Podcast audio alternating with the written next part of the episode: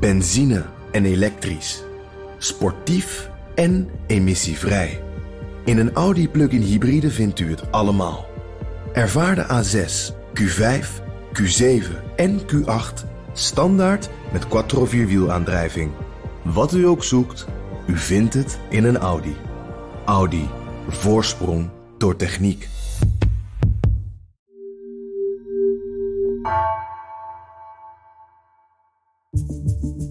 Vanaf de redactie van NRC het verhaal van vandaag. Mijn naam is Egbert Kalsen.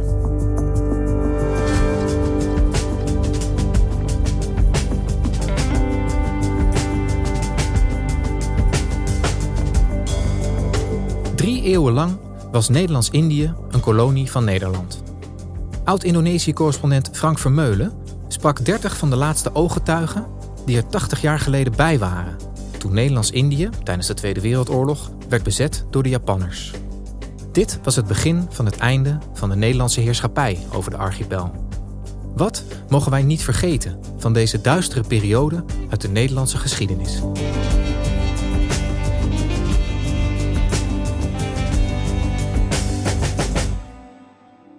Geboren 12-12-1921. Ik was een babytje van drie maanden toen mijn ouders naar Indië gingen. Dit jaar is het uh, 80 jaar geleden dat er een einde kwam de facto aan de kolonie Nederlands-Indië.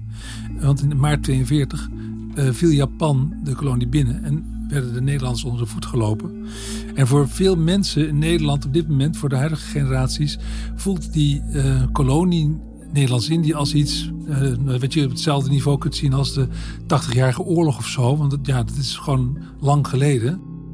Maar ik realiseerde me dat een aantal mensen die er toen leefden, nog steeds in leven zijn. Die hebben in de kolonie Nederlands-Indië geleefd. En ik dacht, misschien is het nu nog kans om ze te spreken. En dan kunnen we gewoon van mensen die er toen waren horen wat het eigenlijk was om in zo'n kolonie te leven. Want daar we ons natuurlijk geen voorstelling van maken. Dus ik dacht, ik moet ze nu spreken, want ze zijn allemaal heel erg oud.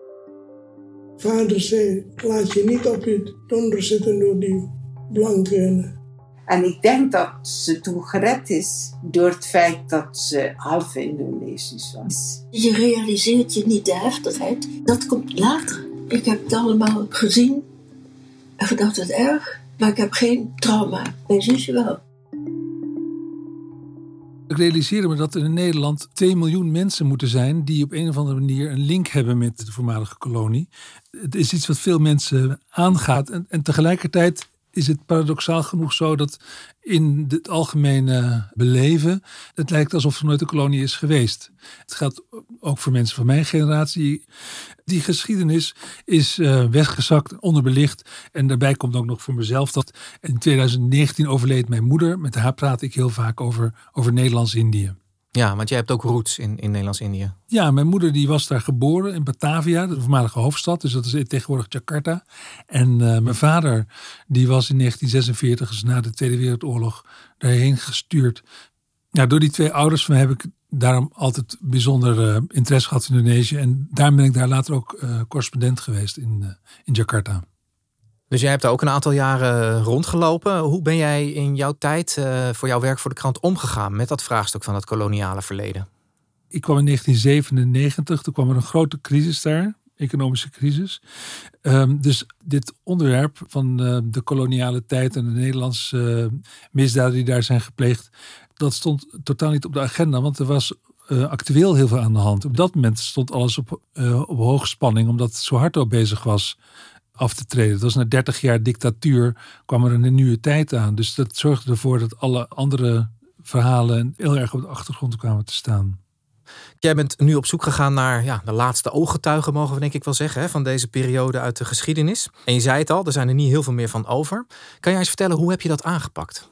Ik ben op zoek gegaan naar mensen die in die tijd in Indonesië zijn geboren. De oudste die ik gesproken heb was van 1918. Dus die was al over de 100 toen ik hem sprak. Dat, dat kun je bijna niet voorstellen. Iemand die een eeuw heeft meegemaakt. Fascinerend om met zo iemand te kunnen praten. En zo successievelijk van het een kwam het ander. Ja, en het zijn allemaal mensen, je hebt ze hier in Nederland opgezocht, hè, al die mensen. Ja, de selectie is daardoor vertekend. Er woonden in Indonesië natuurlijk voornamelijk heel veel Indonesiërs destijds, 60 miljoen of zo. En de kleine bovenlaag, dat waren dan de Europeanen zoals dat destijds heette, die, eh, die zijn uiteindelijk eh, voor een deel naar Nederland uh, gevlucht, ontkomen, hier naartoe gekomen. En daarvan de kinderen of mensen die nog zo oud zijn dat ze dat zelf hebben meegemaakt, die heb ik opgezocht. En hoe zag dat leven in de kolonie er eigenlijk uit? Wat, wat was dat voor samenleving? De generatie van mensen die ik heb kunnen spreken, die zaten al in een maatschappij uh, die vrij ver ontwikkeld was. Dus als die, die, reden rond met auto's en dan reden ze rond in Jakarta, oh, dat heette nog Batavia, of in Bandung of in Surabaya. En dat waren prachtig mooi aangelegde uh, steden met witte gebouwen. En dan reden ze naar buiten en dan reden ze over heuvelachtig landschap met theeplantages. Want er werd uh, thee verbouwd uh, voor, voor de wereldmarkt. Er waren kinaplantages, er waren mooie witte bomen waar van de bast kinine werd gemaakt. Er waren rubberplantages en dat was heel belangrijk. Rubber, waar banden van gemaakt werden voor auto's die toen enorm in opkomst waren. Maar verder weg, onzichtbaar voor de mensen in de stad, waren ook oliebronnen. Er werd goud gedolven, ertsen. Het land werd aan alle kanten geëxploiteerd. Maar het was ook een hele gespleten samenleving. Want het beeld wat ik net gebruikte van die auto die over de plantage gaat rijden, dat was alleen maar voor de, voor de Europese koloniale bovenklasse bedoeld. En de grote, grote miljoenenvoudige meerderheid van Indonesië, die nam daar niet aan deel. Die was broodarm en die had weinig onderwijs en werd, werd ook uitgebuit. De basis van de kolonie is ongelijkheid. Het was een soort wettelijk onderscheid tussen Europeanen, die waren min of meer wit, en de vreemde Oosterlingen, dat waren dan eh, de Chinezen, dat is een soort handelsklasse, tussenklasse. En de zogenaamde inlanders, dat waren de Indonesiërs. En die hadden de minste rechten. En op welke manier manifesteerde die ongelijkheid zich in die samenleving? Hoe zag dat er concreet uit? Nou ja, die mensen die ik sprak, die waren natuurlijk kind. Dus met name hadden die te maken met onderwijs. En in het onderwijs was ook een belangrijke plek waar je het onderscheid kon zien tussen Europeanen en niet-Europeanen. Je had Europese scholen en daar zaten vooral witte kinderen op, of kinderen die Indisch, Nederlands waren. En mensen die gelijkgesteld waren uit hogere klassen van de, van de Indonesische samenleving. Een van de mensen die ik sprak was uh, Koos van Sik. Hij is geboren in 1931. Hij is hier uh, in Nederland hoogleraar internationaal recht geweest. En hij heeft een Chinese achtergrond. En hij vertelde uh, hoeveel hij te maken had met de kleurlijn op zijn school toen hij jong was. Daar zaten vooral witte kinderen, dus van de Europese laag. Mijn vader die was dus advocaat. En, en die had dus daardoor veel meer contacten dan anderen met, met Europeanen en zo. Mensen van mijn soort, dat, was natuurlijk niet de regel op die Europese scholen. Dat waren dus in de eerste plaats Europese kinderen. En uh, dan heb je zo'n enkeling, enkeling zoals ik. En dat ah, hing natuurlijk veel af van, van die economische en sociale status. Al met al had het dus tot gevolg dat in 1942 uh, die samenleving van hoog tot laag enorm verdeeld was. En iedereen zat in zijn eigen plekje op de trap. Maar aan al die ongelijkheid kwam eigenlijk door de Japanse bezetting een einde. Omdat alle mensen hetzelfde lot ondergingen onder de Japanse bezetting. Die Japanse bezetting van, uh, van Nederlands-Indië, ja, dat was eigenlijk het einde van, van het koloniale bewind, zou je kunnen zeggen. Kan je ons eens meenemen, wat gebeurde er toen precies? Nou, er gaat nog iets aan vooraf. Dus het is misschien goed om je voor de geest te halen hoe de tijdlijn dat moment in elkaar zit. Um, op 10 mei 1940, dan capituleert Nederland voor de Duitsers in Europa. Um, dat betekende in Nederlands-Indië dat men ineens geen moederland meer had. Maar de kolonie ging gewoon nog wel door. Ondertussen liepen de spanningen tussen Nederlands-Indië en Japan op, want Japan aasde op de olievoorraden van Indonesië. Die hadden ze nodig voor de oorlog die spanning die liep hoog op, niet alleen tussen Nederlands-Indië en Japan, maar ook tussen de VS en Japan. Uh, en dat kwam tot een, uh, een, enorme explosie toen Japan onverhoeds de Amerikanen aanviel in Pearl Harbor. Nou, dat had tot gevolg dat Nederland, Nederlands-Indië, de oorlog verklaarde aan Japan. En dat had weer tot gevolg dat Japan zijn troepen begon te verschuiven over heel Zuidoost-Azië. En in drie maanden tijd alles had opgerold. En dan capituleert Nederlands-Indië. En dan is Japan de baas geworden. Nou, en wat betekende dat voor de mensen zelf? Dat ze voor de helft, voor een deel werden opgesloten in kampen. En voor een ander deel buiten de kampen bleven en moesten zien te overleven. En dat gebeurde op basis van kleur. Dus eigenlijk net zoals de Nederlandse koloniale overheersers dat hadden gedaan. Het leven in die, in die kampen was dus over het algemeen vrij uh, gruwelijk. Uh, met name het Chideng-kamp in, uh, in Jakarta was een hele erge plek. Ik hoorde het ook van met name van Marij Mouwen. Zij is nog tamelijk jong vergeleken met de mensen die ik gesproken heb. Ze is nog maar 88. Ze liep daar als kind rond en ze heeft alles gezien en opgeslagen. Zo vertelt ze het ook. En het lijkt erbij al wel of ze haar, uh, haar gevoel heeft losgekoppeld van de dingen die ze zag. Want ze kan daar met droge ogen over vertellen over de meest gruwelijke details waar je nu nog van schrikt. Bij die kompelan moesten we heel lang in de zon staan. En één moeder van me die viel flauw. Toen kwam er een Japan en die scheurde zo met zijn bajonetten open. Die stak zijn bajonet erin en scheurde het open. Weet je, ik wil niet zeggen, want dat kan ik niet, dat hij met opzet haar kapot gescheurd heeft. Alhoewel, ik weet dat hij, dat heb ik ook gezien, heel veel vrouwen hebben die Japan gemarteld.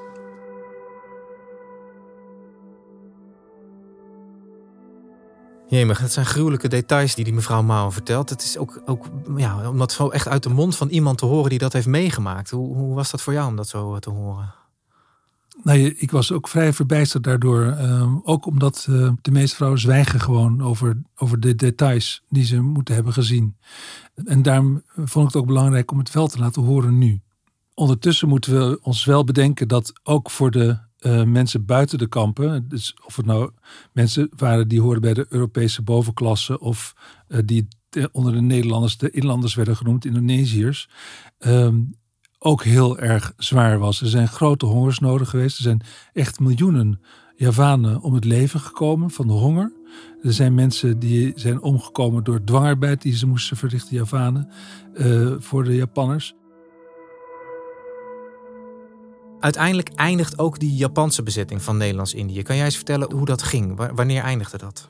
Nou, de Japanse bezetting die kwam in augustus 1945 uiteindelijk aan een einde. Uh, in Japan ontploften twee atoombommen. Japan zwichtte daarvoor, capituleerde, beloofde aan de geallieerden: wij gaan dan de openbare rust en orde handhaven in Nederlands-Indië totdat uh, Nederlandse troepen daar kunnen komen om de boel te beschermen.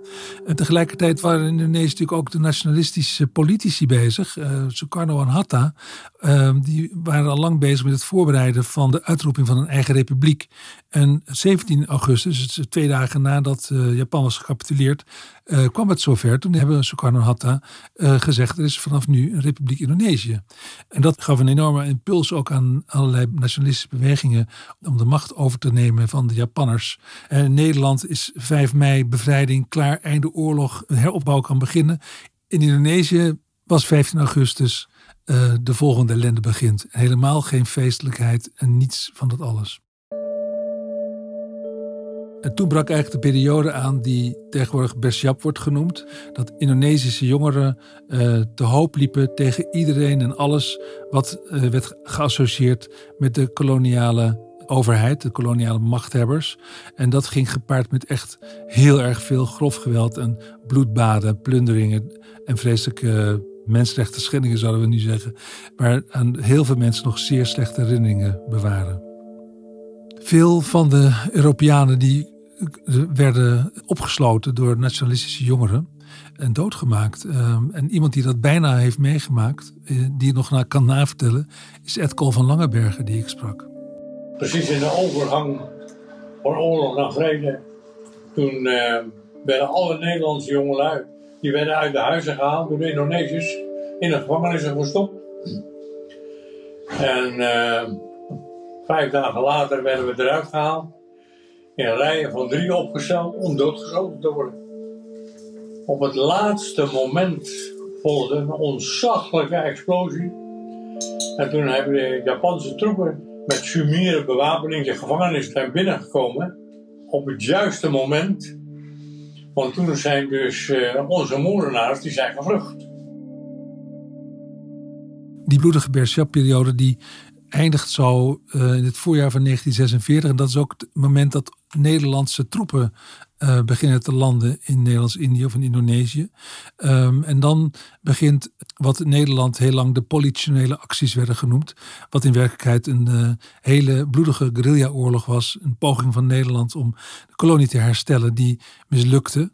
Onder druk van van met name de Verenigde Staten heeft Nederland een jaar lang erover gedaan om te onderhandelen om toch te komen tot de soevereiniteitsoverdracht die uiteindelijk op 27 december 1949 dan gebeurt.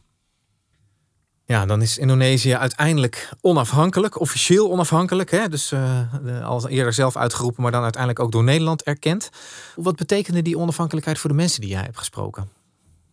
Nou, dat ze op termijn, dus toen de toestand een beetje veiliger werd, uh, successievelijk per schip werden teruggebracht uh, naar Nederland. En teruggebracht is ironisch, want veel mensen hadden nooit Nederland gezien. Zo sprak ik bijvoorbeeld met Pramono Sutikno, een Javaan, die naar Nederland ging om te studeren in 1950 en aankwam in Rotterdam en door een wit persoon werd aangesproken met meneer. En toen ik dus uit Indonesië in Rotterdam landde en mijn hutkoffer door een kruier werd gebracht en ik hem een voetje gaf. Hij zei, beleef meneer. Beleef meneer.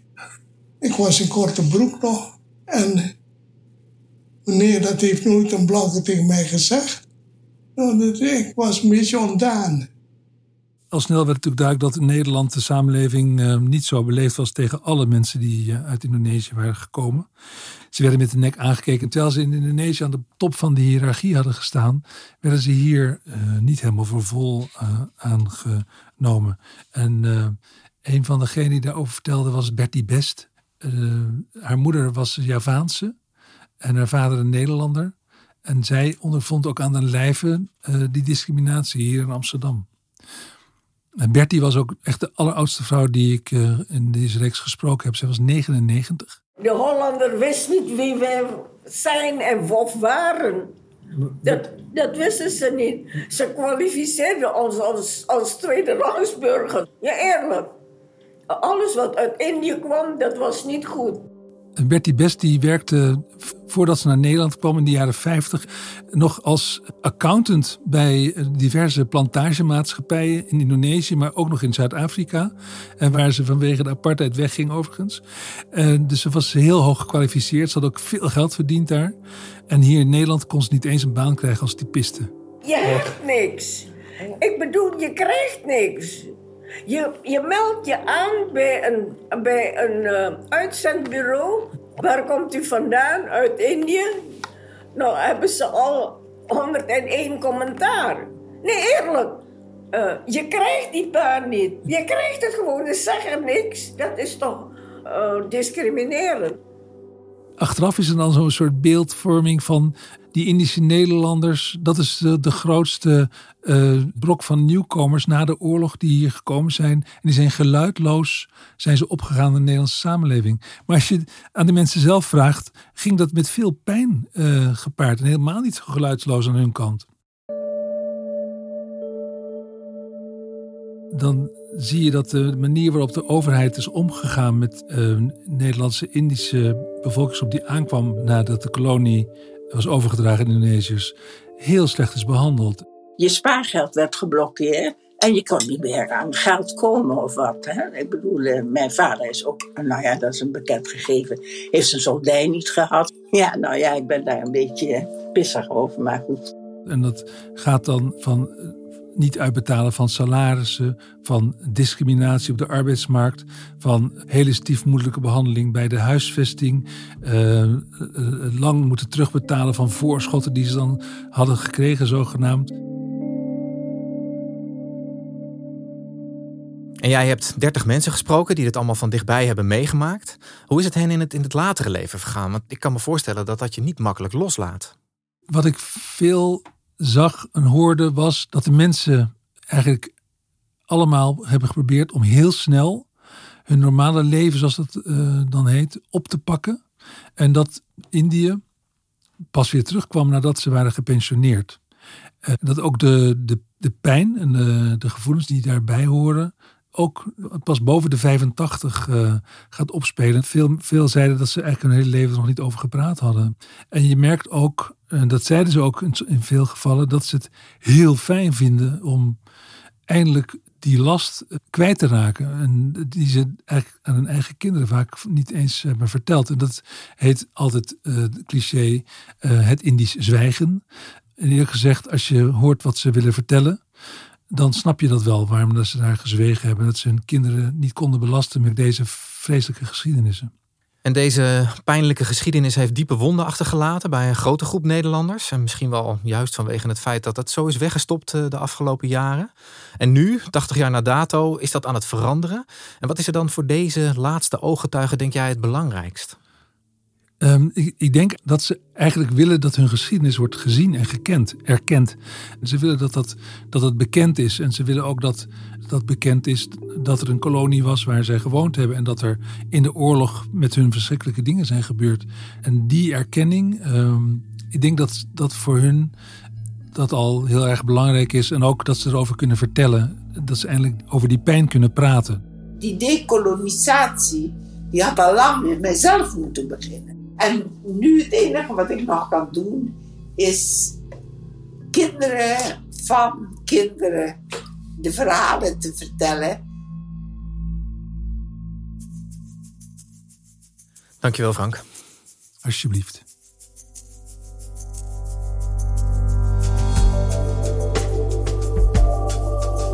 Je luisterde naar vandaag, een podcast van NRC. Eén verhaal, elke dag. Deze aflevering werd gemaakt door Lis Doutsenberg en Misha van Waterschoot. Dit was vandaag, maandag weer.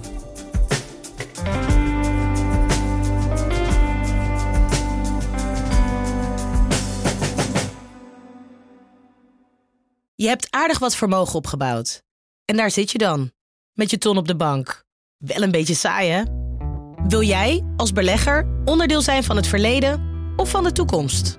Bridgefund is een slimme fintech die een brug slaat tussen de financiële behoeften van ondernemers en van beleggers. Dus wie belegt bij Bridgefund krijgt niet alleen een mooie vaste rente, maar brengt ook ondernemers in beweging. Echt waar, met die ton kan je zoveel betere dingen doen. Bridgefund. Make money smile.